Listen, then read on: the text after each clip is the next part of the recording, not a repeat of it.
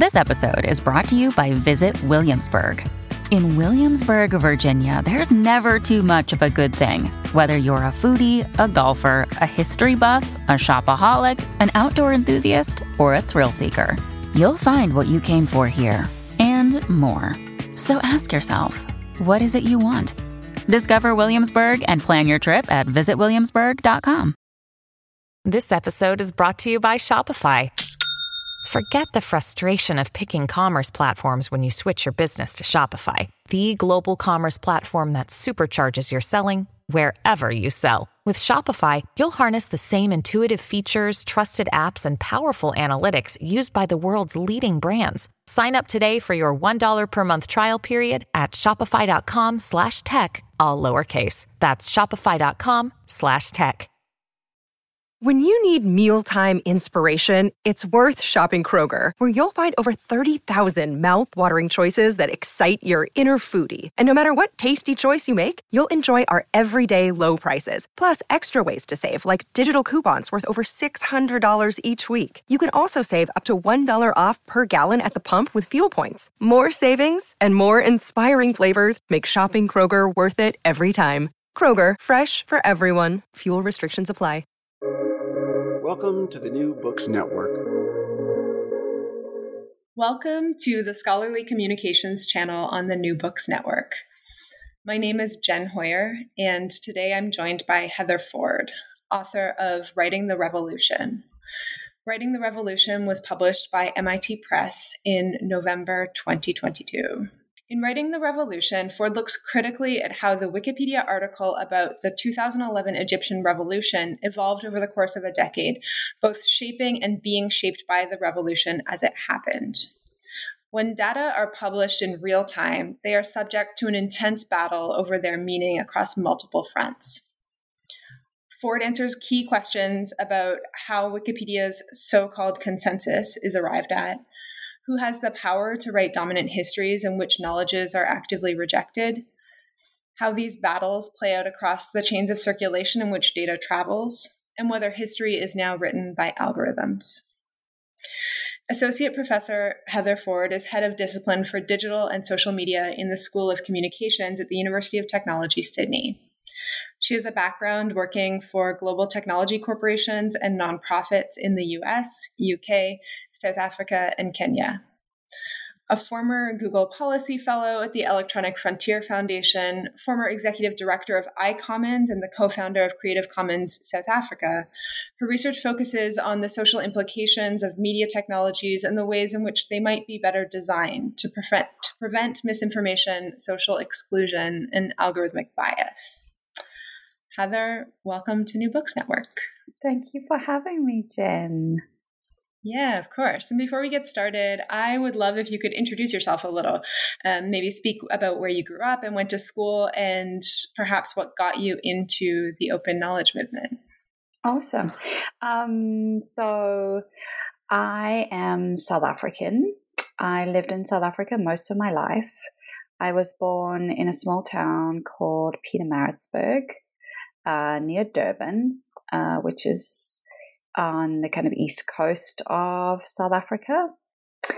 I uh, went to university at Rhodes University, studied journalism there, and started life um, in my first job working for a democracy nonprofit called the Electoral Institute of Southern Africa.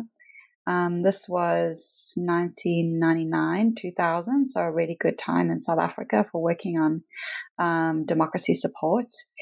And that's when I started getting involved in the uh, nonprofit technology space, I guess, um, mostly in Africa. And that's when the first internet laws, as they were called, uh, were being promulgated. Uh, and I was really interested in the power of this new technology uh, for socioeconomic development and education. And I've had a um, strange kind of education since then. I um, went to Stanford uh, to do a fellowship um, in, uh, it was called the Social Entrepreneurship Fellowship. And then I actually only went and did my master's uh, at UC Berkeley in information management and systems at the former library school. And then I did my PhD at Oxford University at the, the Oxford Internet Institute. And that's when I really started um, delving more into Wikipedia and the, and the uh, case study that we're going to talk about today. That's really a global path through education and, and all kinds of things.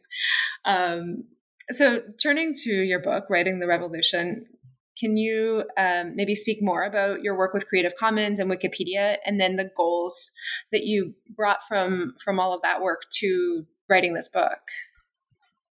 Yeah, so I am one of the co-founders of Creative Commons South Africa, uh, and that happened on the back of my fellowship at Stanford. I was really excited about Creative Commons when I first heard Lawrence Lessig speak about it. Um, at Oxford when I first moved to the UK, um, I think in about 2002.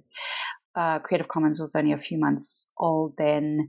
And I was really excited about Creative Commons because I felt like it was really offering um, the global south and Africa, where I was from and had been doing a lot of nonprofit work, uh, this really great opportunity to share knowledge about our places and local content.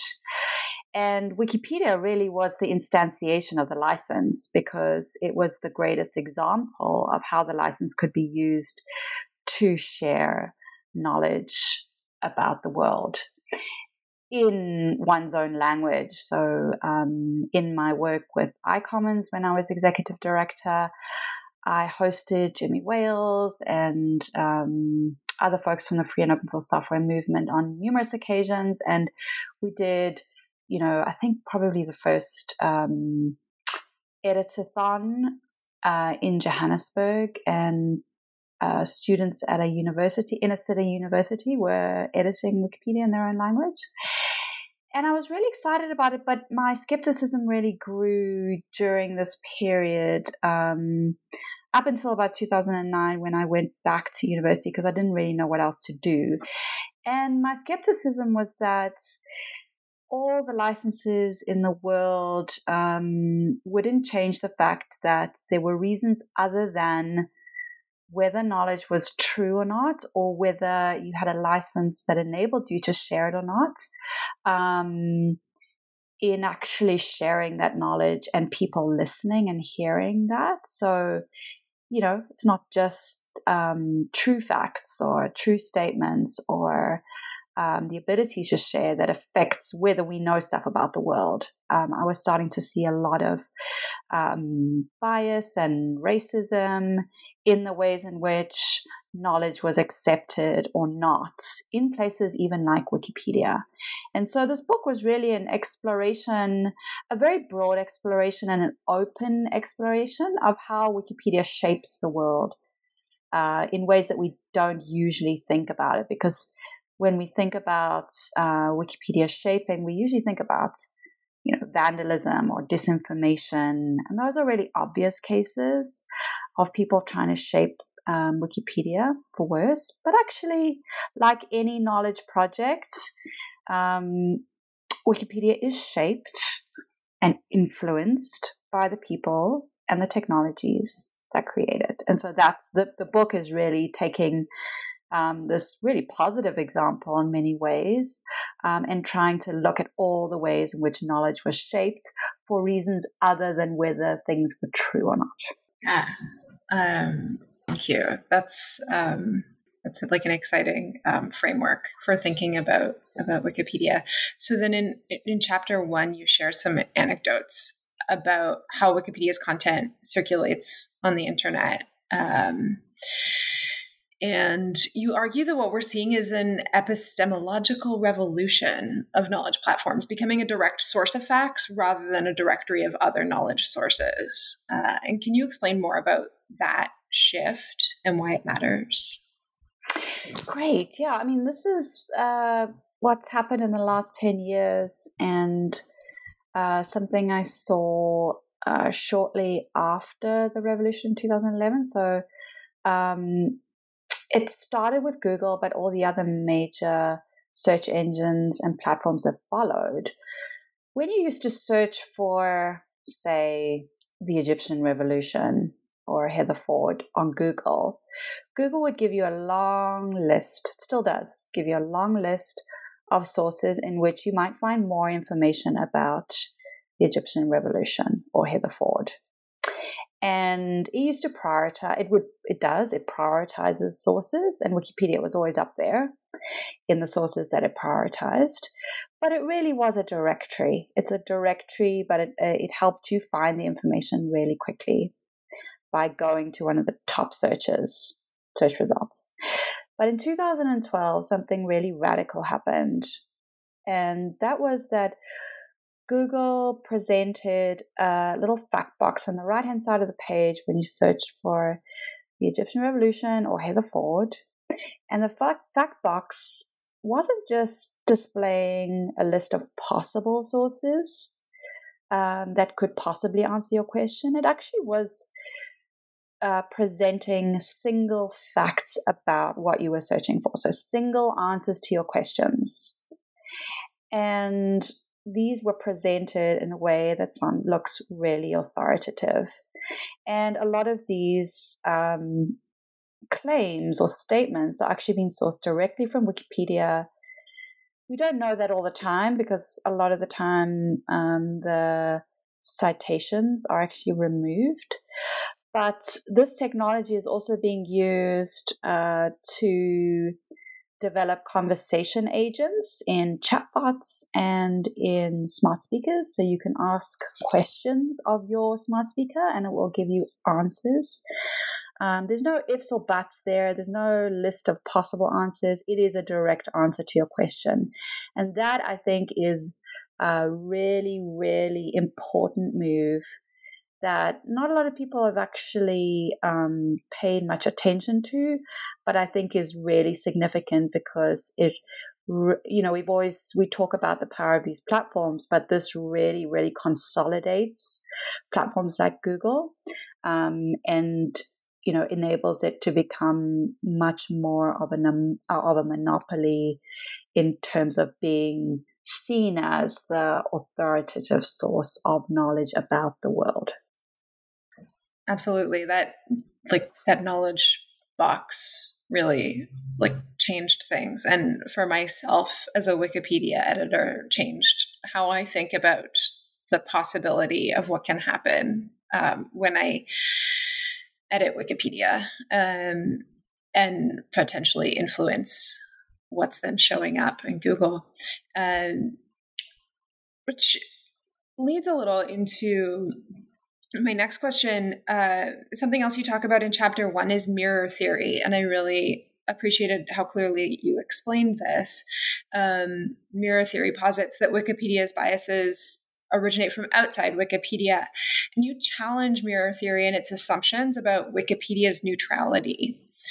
So for listeners who aren't familiar with mirror theory could you share a little more about it and explain why you think it isn't true? Great.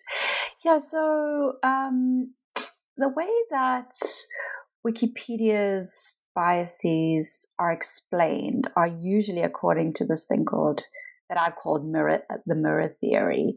And the best way to explain it is by example. So in 2018, Donna Strickland won the Nobel Prize in Physics. And journalists at the time um, when she won the prize, we were writing stories about the fact that Wikipedia didn't even have an article about Donna Strickland before she won the prize, and that some editors had tried to start an article about Donna Strickland, and they had um, had those edited uh, th- those articles deleted uh, because Strickland uh, supposedly wasn't notable enough to be on the encyclopedia. And so, you know, the story was that uh, Wikipedia once again is biased against women and um, it's not allowing it, you know, Donna Strickland had to win the Nobel Prize in order to actually be recognized by Wikipedia.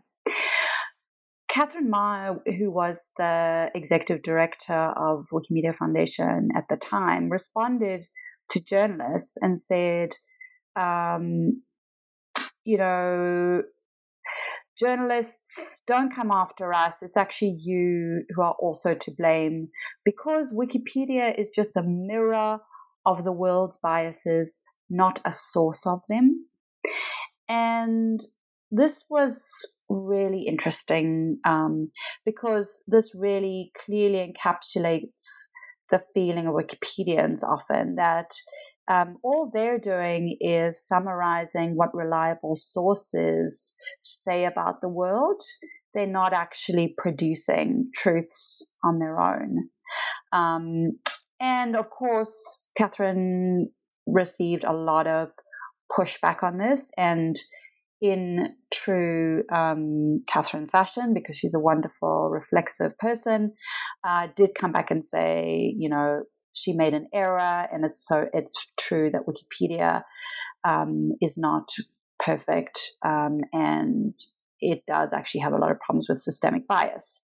Problem is that no one's really been able to articulate really well, other than you know um, a few people what this what this bias is because Wikipedia's Wikipedians certainly do summarize um, sources, and they are not allowed to represent what they call original points of view or original perspectives or do original research. And so, you know, again, this book is trying to figure out in the context of this single article, what are some of the ways in which Wikipedia actually does that or enables this to happen?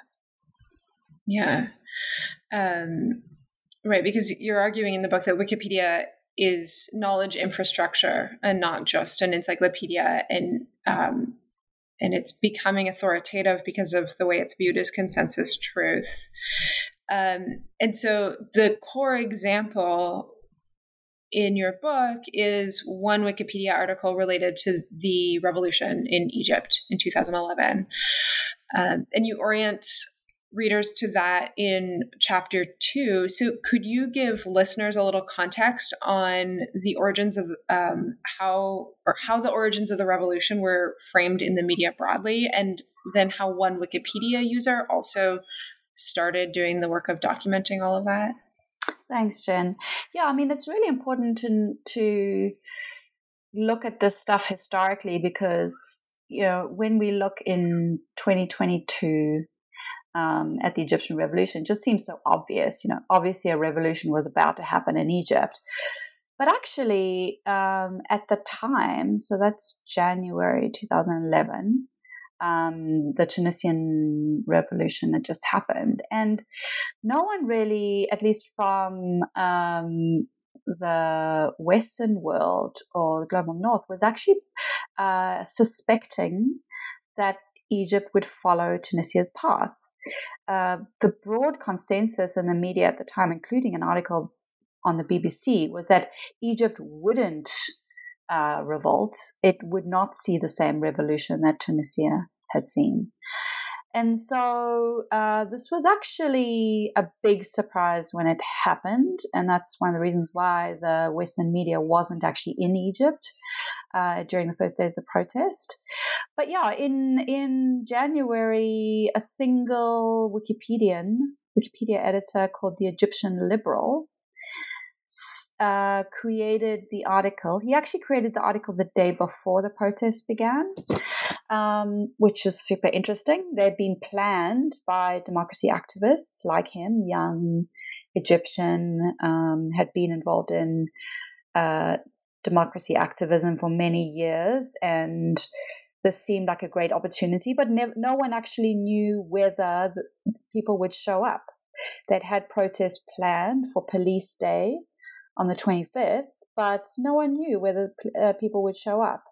And so he prepared the article using a single source from the AFP, which was actually about the planned protest. It wasn't about because it was the day before. It was there was no journalistic articles about um, the protest, and no one was expecting it. So um, he prepared the article and he published it within a couple of hours of the protest actually beginning on the 25th of January. Yeah, and that example really shifts our understanding of um, of Wikipedia. documenting very much after the fact. Uh, that proactiveness is really, really fascinating. Um, and so, one of the key points that you make about the work that the Egyptian liberal is doing is that they're not only responding to framing by the media when they write the article, but they're also doing the work of framing um, for Wikipedia readers and also, perhaps more importantly, for Wikipedia editors who will be working with them on this. So, I would love if you could speak more about why uh, it's so important to note the framing work that's being done in this moment by Wikipedia and its users. Great. So, um, probably two things that are really important in understanding how Wikipedians frame um, and make decisions about what they're representing. The first is that Wikipedians decide whether a topic, a subject, a claim is worthy of documentation or not.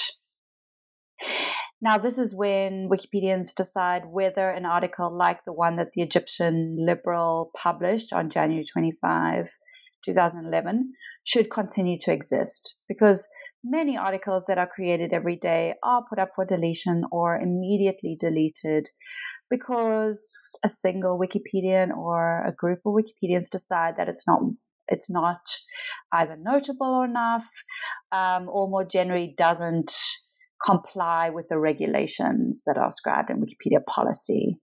One of you know one of which is about notability, um, and you know there's other rules about uh, about whether an event should be documented or not. So the first is they decide whether an event is worthy of documentation or not, because it could have just as easily happened that the Egyptian liberal didn't get enough support for the article and it, it could have been deleted, right? The second is um, deciding how an event is categorized or how a subject is categorized.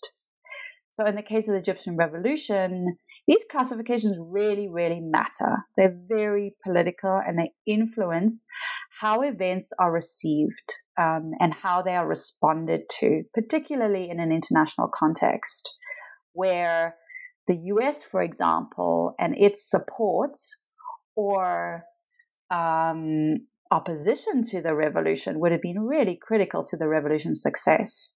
So, deciding how to categorize as either a protest or uh, a revolution, for example, or whether it's a localized protest or widespread nationally, or kind of the reasons why uh, the protest has happened.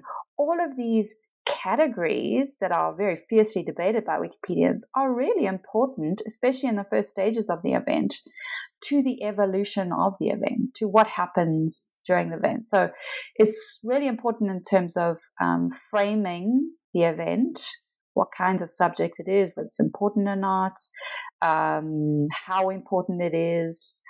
And that kind of framing is really critical, uh, not only to the way that we perceive the events that are happening on the ground, but also the response to them, which is kind of amazing when you think about it.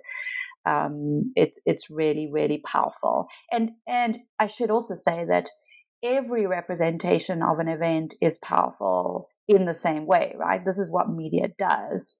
It frames um, our response to it um, by kind of shaping meaning.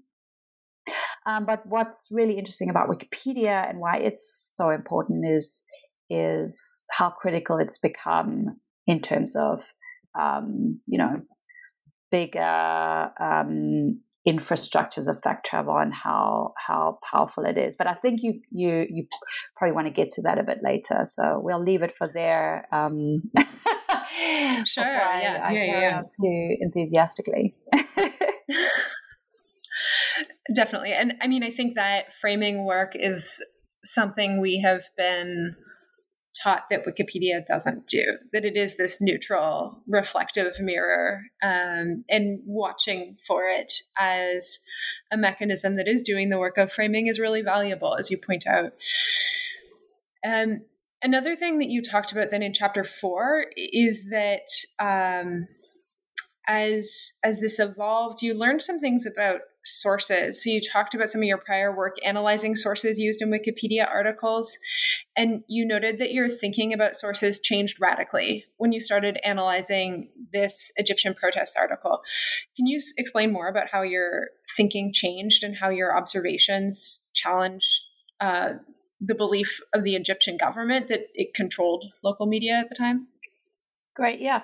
So, um, sources on Wikipedia are really critical because of the fact that Wikipedians are only allowed to uh, summarize what they call reliable sources are saying about a particular topic. So, sources are really critical. If you're trying to figure out um, how a topic is framed, going to look at sources is a really great way of kind of analyzing it. And I'd been looking at sources um, for many years before I started uh, looking at this article, actually. And I'd done some really interesting work with some great data scientists. Um, in the US, including um, Shilad Sen and David Musicant, and we'd done some work on sources and basically the the big picture when you when you analyze millions of sources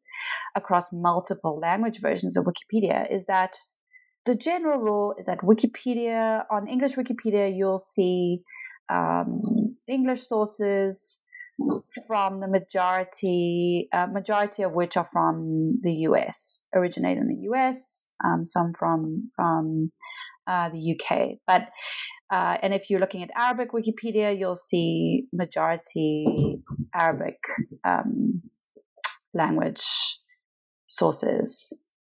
And so, what was really interesting in this case is that what I saw when I started looking at the article is that um, Al Jazeera, which Saudi Arabian um, owned uh, media company, was actually really the most powerful source by far uh, in this article.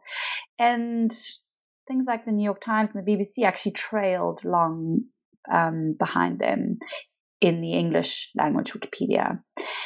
And we also saw some Arabic um, language sources. And so what you actually see in the documentation of historical events is that people need Wikipedians need sources, and so they use not what is best according to uh, policy, which is according to the policy is you know um, academic peer reviewed sources, but also just what's available. And when you're documenting a current event like this, Al Jazeera really was the only um, source that was covering the protests in English and in Arabic uh, because, as I said before, none of the other major international news outlets, English language ones especially, were covering, they weren't even in Egypt at the time. And so Al Jazeera really rose to the forefront of this coverage and actually influenced, I think, to a large extent, not only Wikipedia's coverage, but global coverage of the event because they were there, and they um, this was also the rise to prominence of Al Jazeera because during the Iraq War, uh, the U.S. had seen Al Jazeera um, as kind of government propaganda.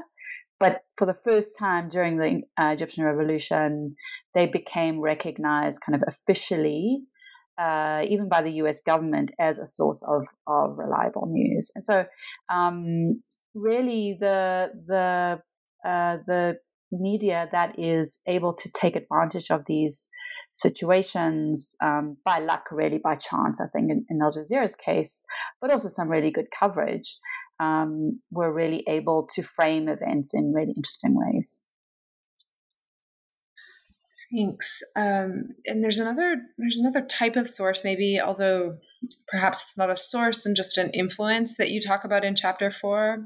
Um, that I was fascinated by. You explained that even though Wikipedia forbids original research, the local knowledge provided by Wikipedians is critical to the success of this article.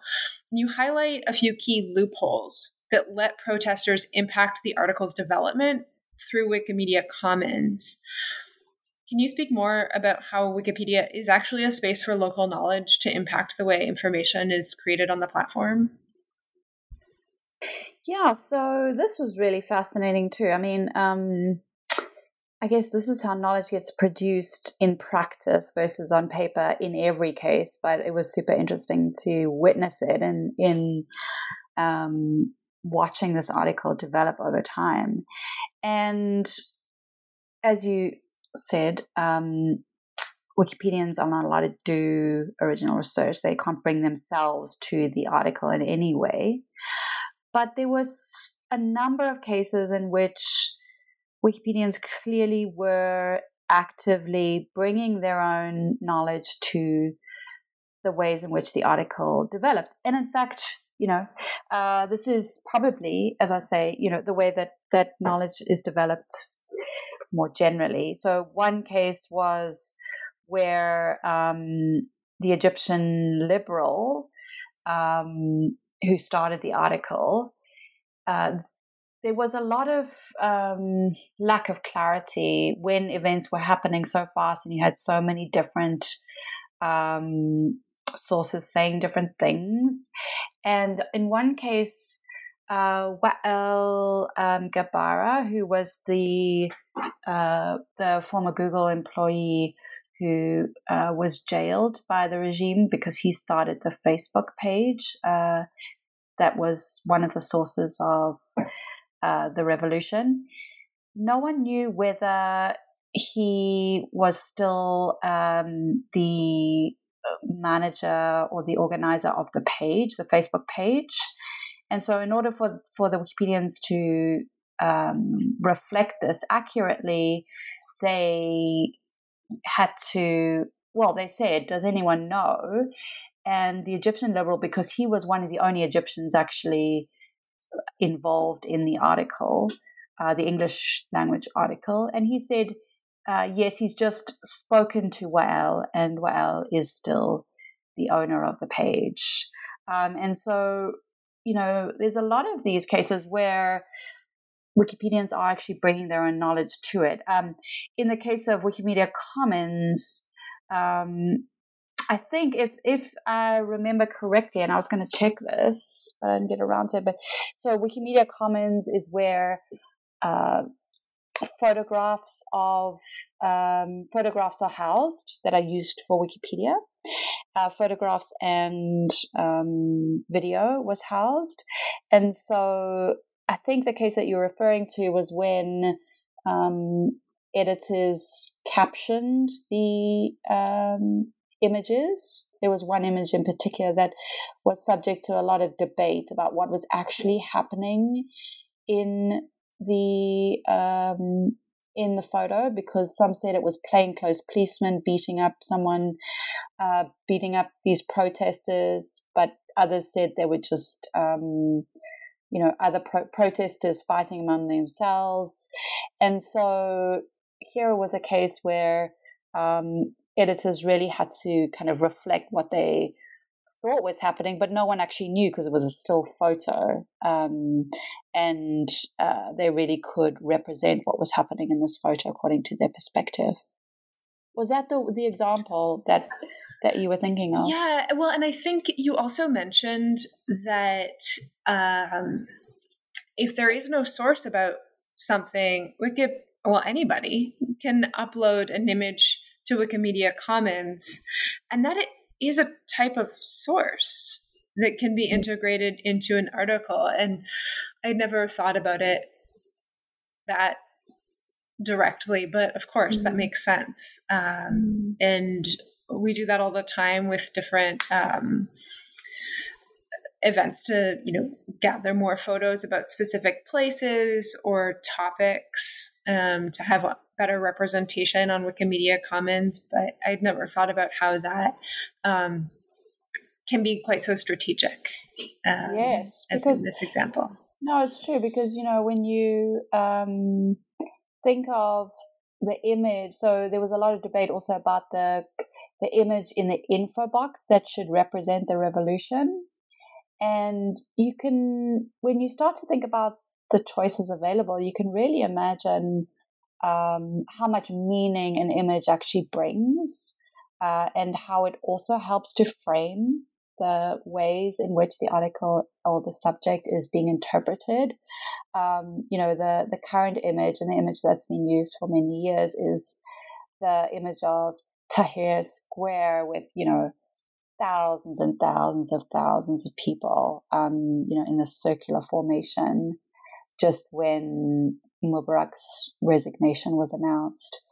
And, you know, there were other options there of a single protester um, on the lion statue that's often used. And yeah, I mean, I think uh, images are are a potential um, framing device that are probably more powerful um, than you know single claims or statements. So yeah, absolutely. And then another framing device is the title of the article. Mm-hmm. And so mm-hmm. in the fifth chapter, you go into a lot of detail about the eventual name change of this article, shifting it to Egyptian Revolution. And you point out that the process for this involved um, some some actions that show us a tension between two goals of Wikipedia: um, the goal of retaining a neutral point of view and reflecting current information. Can you speak a little more about that tension and about the symbolic action of renaming this Wikipedia page? Yeah, so this is a common tension, and uh, it's actually in the book I talk about how it's actually Wikipedia has evolved over time to being much more receptive to the documentation of current events than than it has been in the past.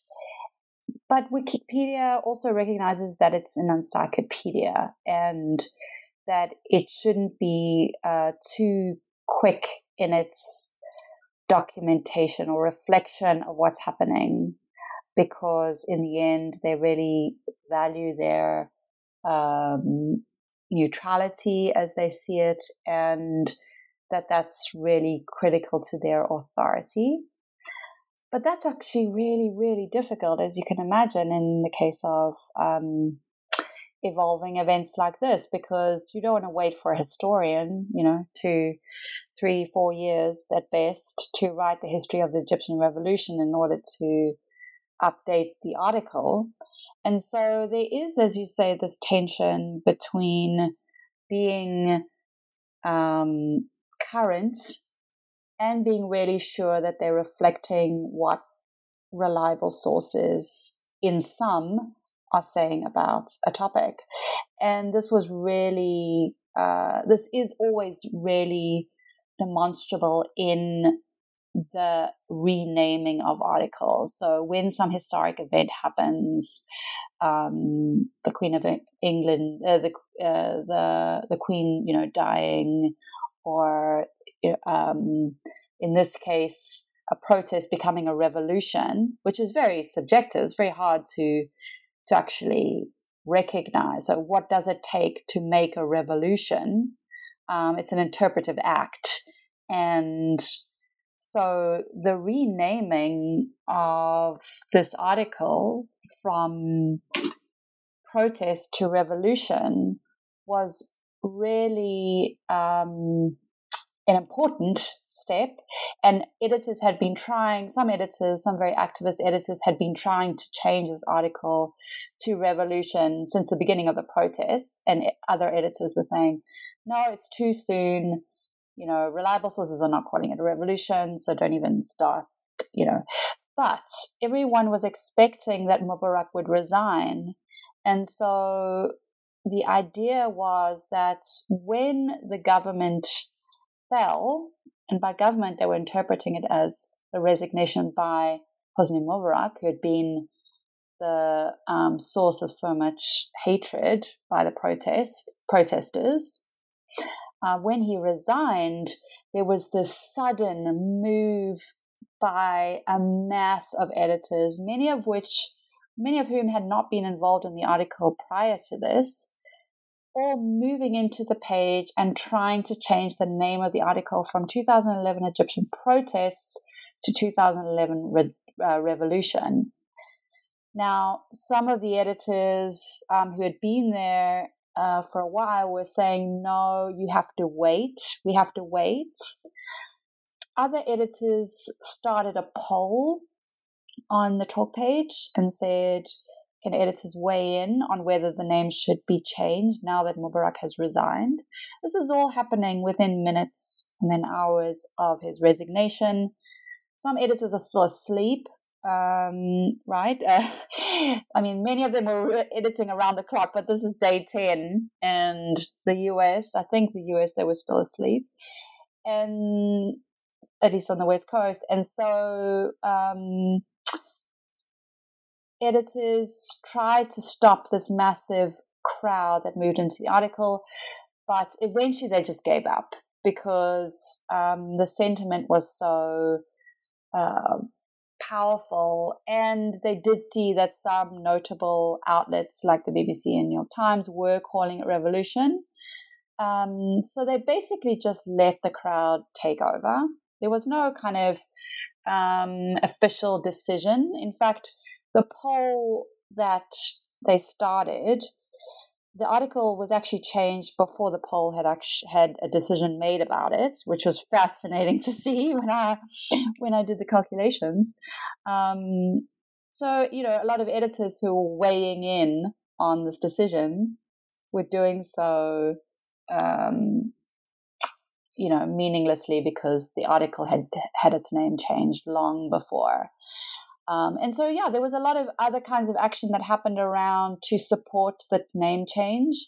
One very interesting fact is that uh, the Tunisian protest had not actually been deemed a revolution by Wikipedia, even though their leader, president, had um, fled the country, um, resigned. Uh, but that article was still called the Tunisian protests.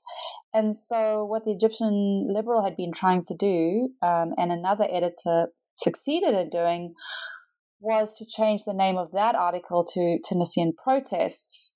Because if that article hadn't been named as a revolution, sorry, to change it to, to, to Tunisian revolution, if that article hadn't been named Tunisian revolution, then the logic by which the Egyptian revolution was being um, changed, i.e., when a leader exits from office, um, that wouldn't have been very well supported. So they needed to change that article. And so, what's so interesting there is that you can actually see um, this kind of uh, wave um, or spring uh, happening materially in the renaming of these articles uh, and how one article and one event influenced um, by the strange action um, the other article and the other event and then and then all the other um, revolutions that that occurred subsequently.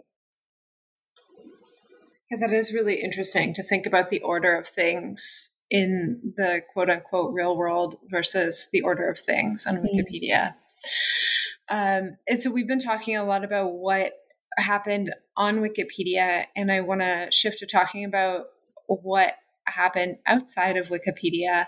Um, because in chapter six, you follow the journey that this article takes outside the platform.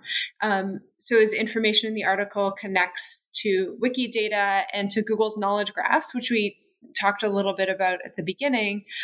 Uh, how is all of this influencing what we understand as fact and as authority? And what are some of the risks in all of that? Yeah, so as I was saying, in 2012, uh, Google makes this big change that's actually supported by this new project called Wikidata, which is started by the Wikimedia Foundation, particularly the German um, kind of chapter. And Wikidata's goal is really to extract, oh, it wasn't actually originally to extract facts, but um, to represent originally just interwiki links, which were, which are um, connections between different language versions of the same Wikipedia article. And so Wikidata starts becoming this um, home for facts um, that are housed in Wikipedia, Wikimedia Commons, um, and other Wikimedia projects. And this really supports Google's uh, Knowledge Graph project, which also is uh, systematizing facts and extracting them from the web. Um, but Wikipedia becomes really important to that. And in particular, Wikipedia's info boxes become really important. And those are the little fact boxes on the right hand side of the um, Wikipedia articles. And so what you find here is that Wikipedia is always really popular. It's a popular source. Um, now I think it's 11th uh, most popular or 7th now, I can't remember. Um, but it is one of the most popular websites in the world. People look to Wikipedia to find out things about the world or to check facts. Um, but now it becomes even more important because Google is actually a lot more powerful than Wikipedia is. Um, and so, what happens just in terms of its popularity and its authoritativeness? And so, what happens when Google extracts facts from Wikipedia rather than just showing a Wikipedia article in its entirety as a potential source of an answer um, to your question? What happens then is um, the authority of those facts in the info box grows substantially. And they it grows because claims become uh, really simplified um, and decontextualized. So for example when you see the claim um, that um, in the in the Google's knowledge box that a certain number of people died, um, and that there's no source um, or citation for that claim, for example, it it really looks a lot more authoritative than if you say if you give it a lot of caveats and you contextualize the information, right? And again, this is not new. We've known this for many uh, for a long time that um, that when fa- facts don't have this contextual information, they just they they appear more authoritative,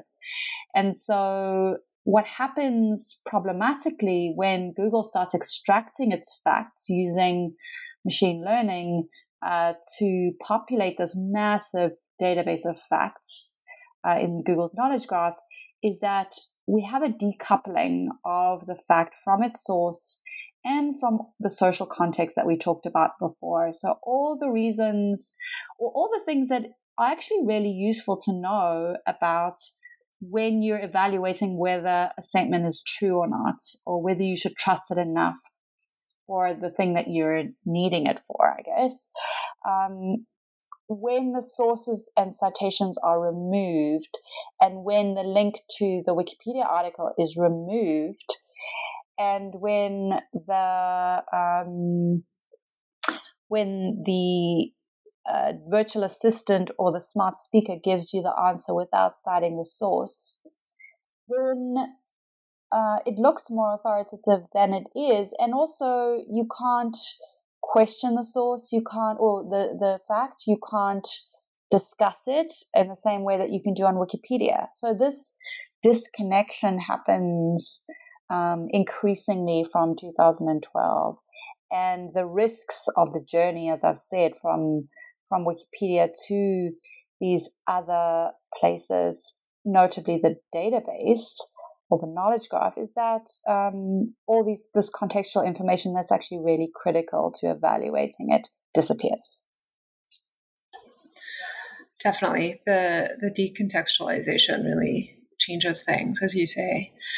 Um, so then in your final chapter, you reflect on how history is now written by those who can create and share data. And you note that the real um, power dynamics uh, lie in this knowledge creation process. This process, as it happens on and outward from Wikipedia, brings us back to your initial argument that we're seeing an epistemological revolution in the way Wikipedia functions in the world as an encyclopedia. Could you speak about some of the suggestions you make for how we can improve the platforms that house and curate our knowledge about the world? Uh, what do we need to shift, both about how we understand those platforms and also how we interact with them? Yeah, so I've gone around this question of, of bias for many, many years, and I think what I've really realized is that um, all these debiasing, so called debiasing activities um, that we engage in, are not um, evil or bad in their own, but they're problematic because we cannot ever fully debias any representation, whether it's from Wikipedia or the most um, notable scientist. We cannot um, remove the frame. And so I'm really inspired by um, thinkers like Donna Haraway and other um, uh, feminist um, sociologists of science and technology who really emphasize uh, the fact that what we should be doing is really trying to situate knowledge. So, as much as possible, to contextualize where knowledge is coming from and to then make the frames uh, visible. So, um, knowing that because there is no representation outside the frame. And so, my work now is really just about this. It's not about trying to debias by adding more voices. And I'm not saying that that's not important work to do. It is very important work to do, but it can't be the only goal. The goal also should be about trying to make the context of knowledge available. In addition to all the, the very, very, very critical work around um, uh, competition because the monopoly status of all these platforms, including Wikipedia, actually are very problematic. But you know, the frame is really important, and I think what we should be doing is trying to think about practical ways in which we can contextualize the knowledge that is represented in these platforms.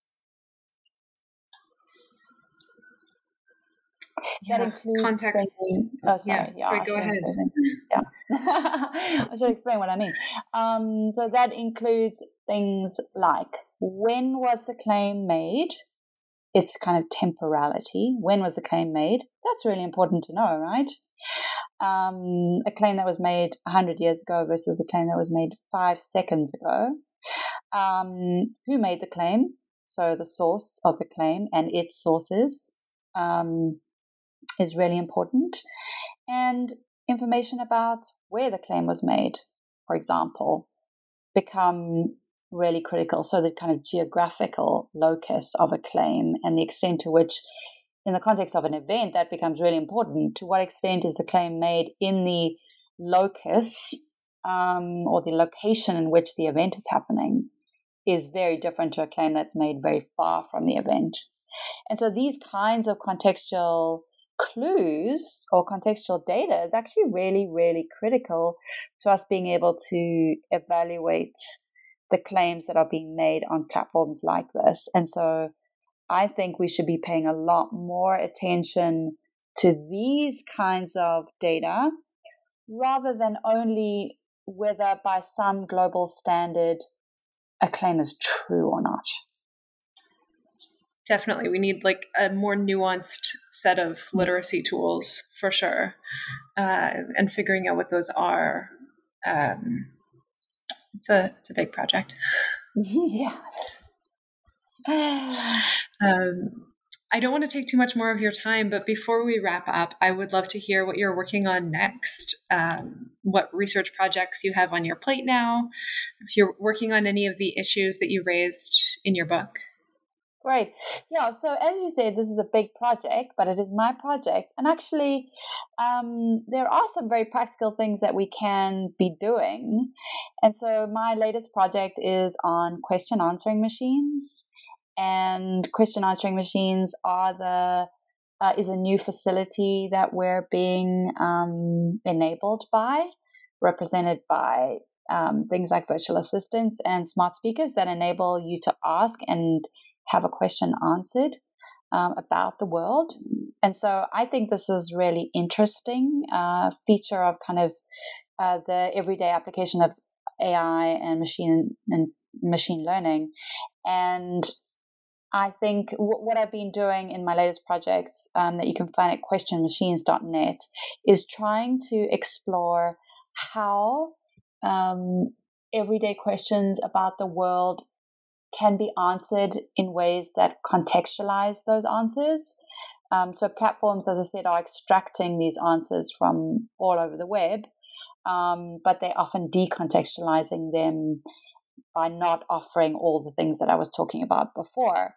And so these things are very um, practical to do. So if we had to have uh, a question answering machine that did give us context, that did enable us to evaluate the answers that it's providing, what would that look like? And so I'm really at the beginning stages of that project to explore with other um, with data scientists and um, digital literacy experts what this would look like in the practical instance of a smart speaker that only has a voice um, how might smart speakers present answers in what I think is a more ethical way, which is, you know, providing this situated knowledge.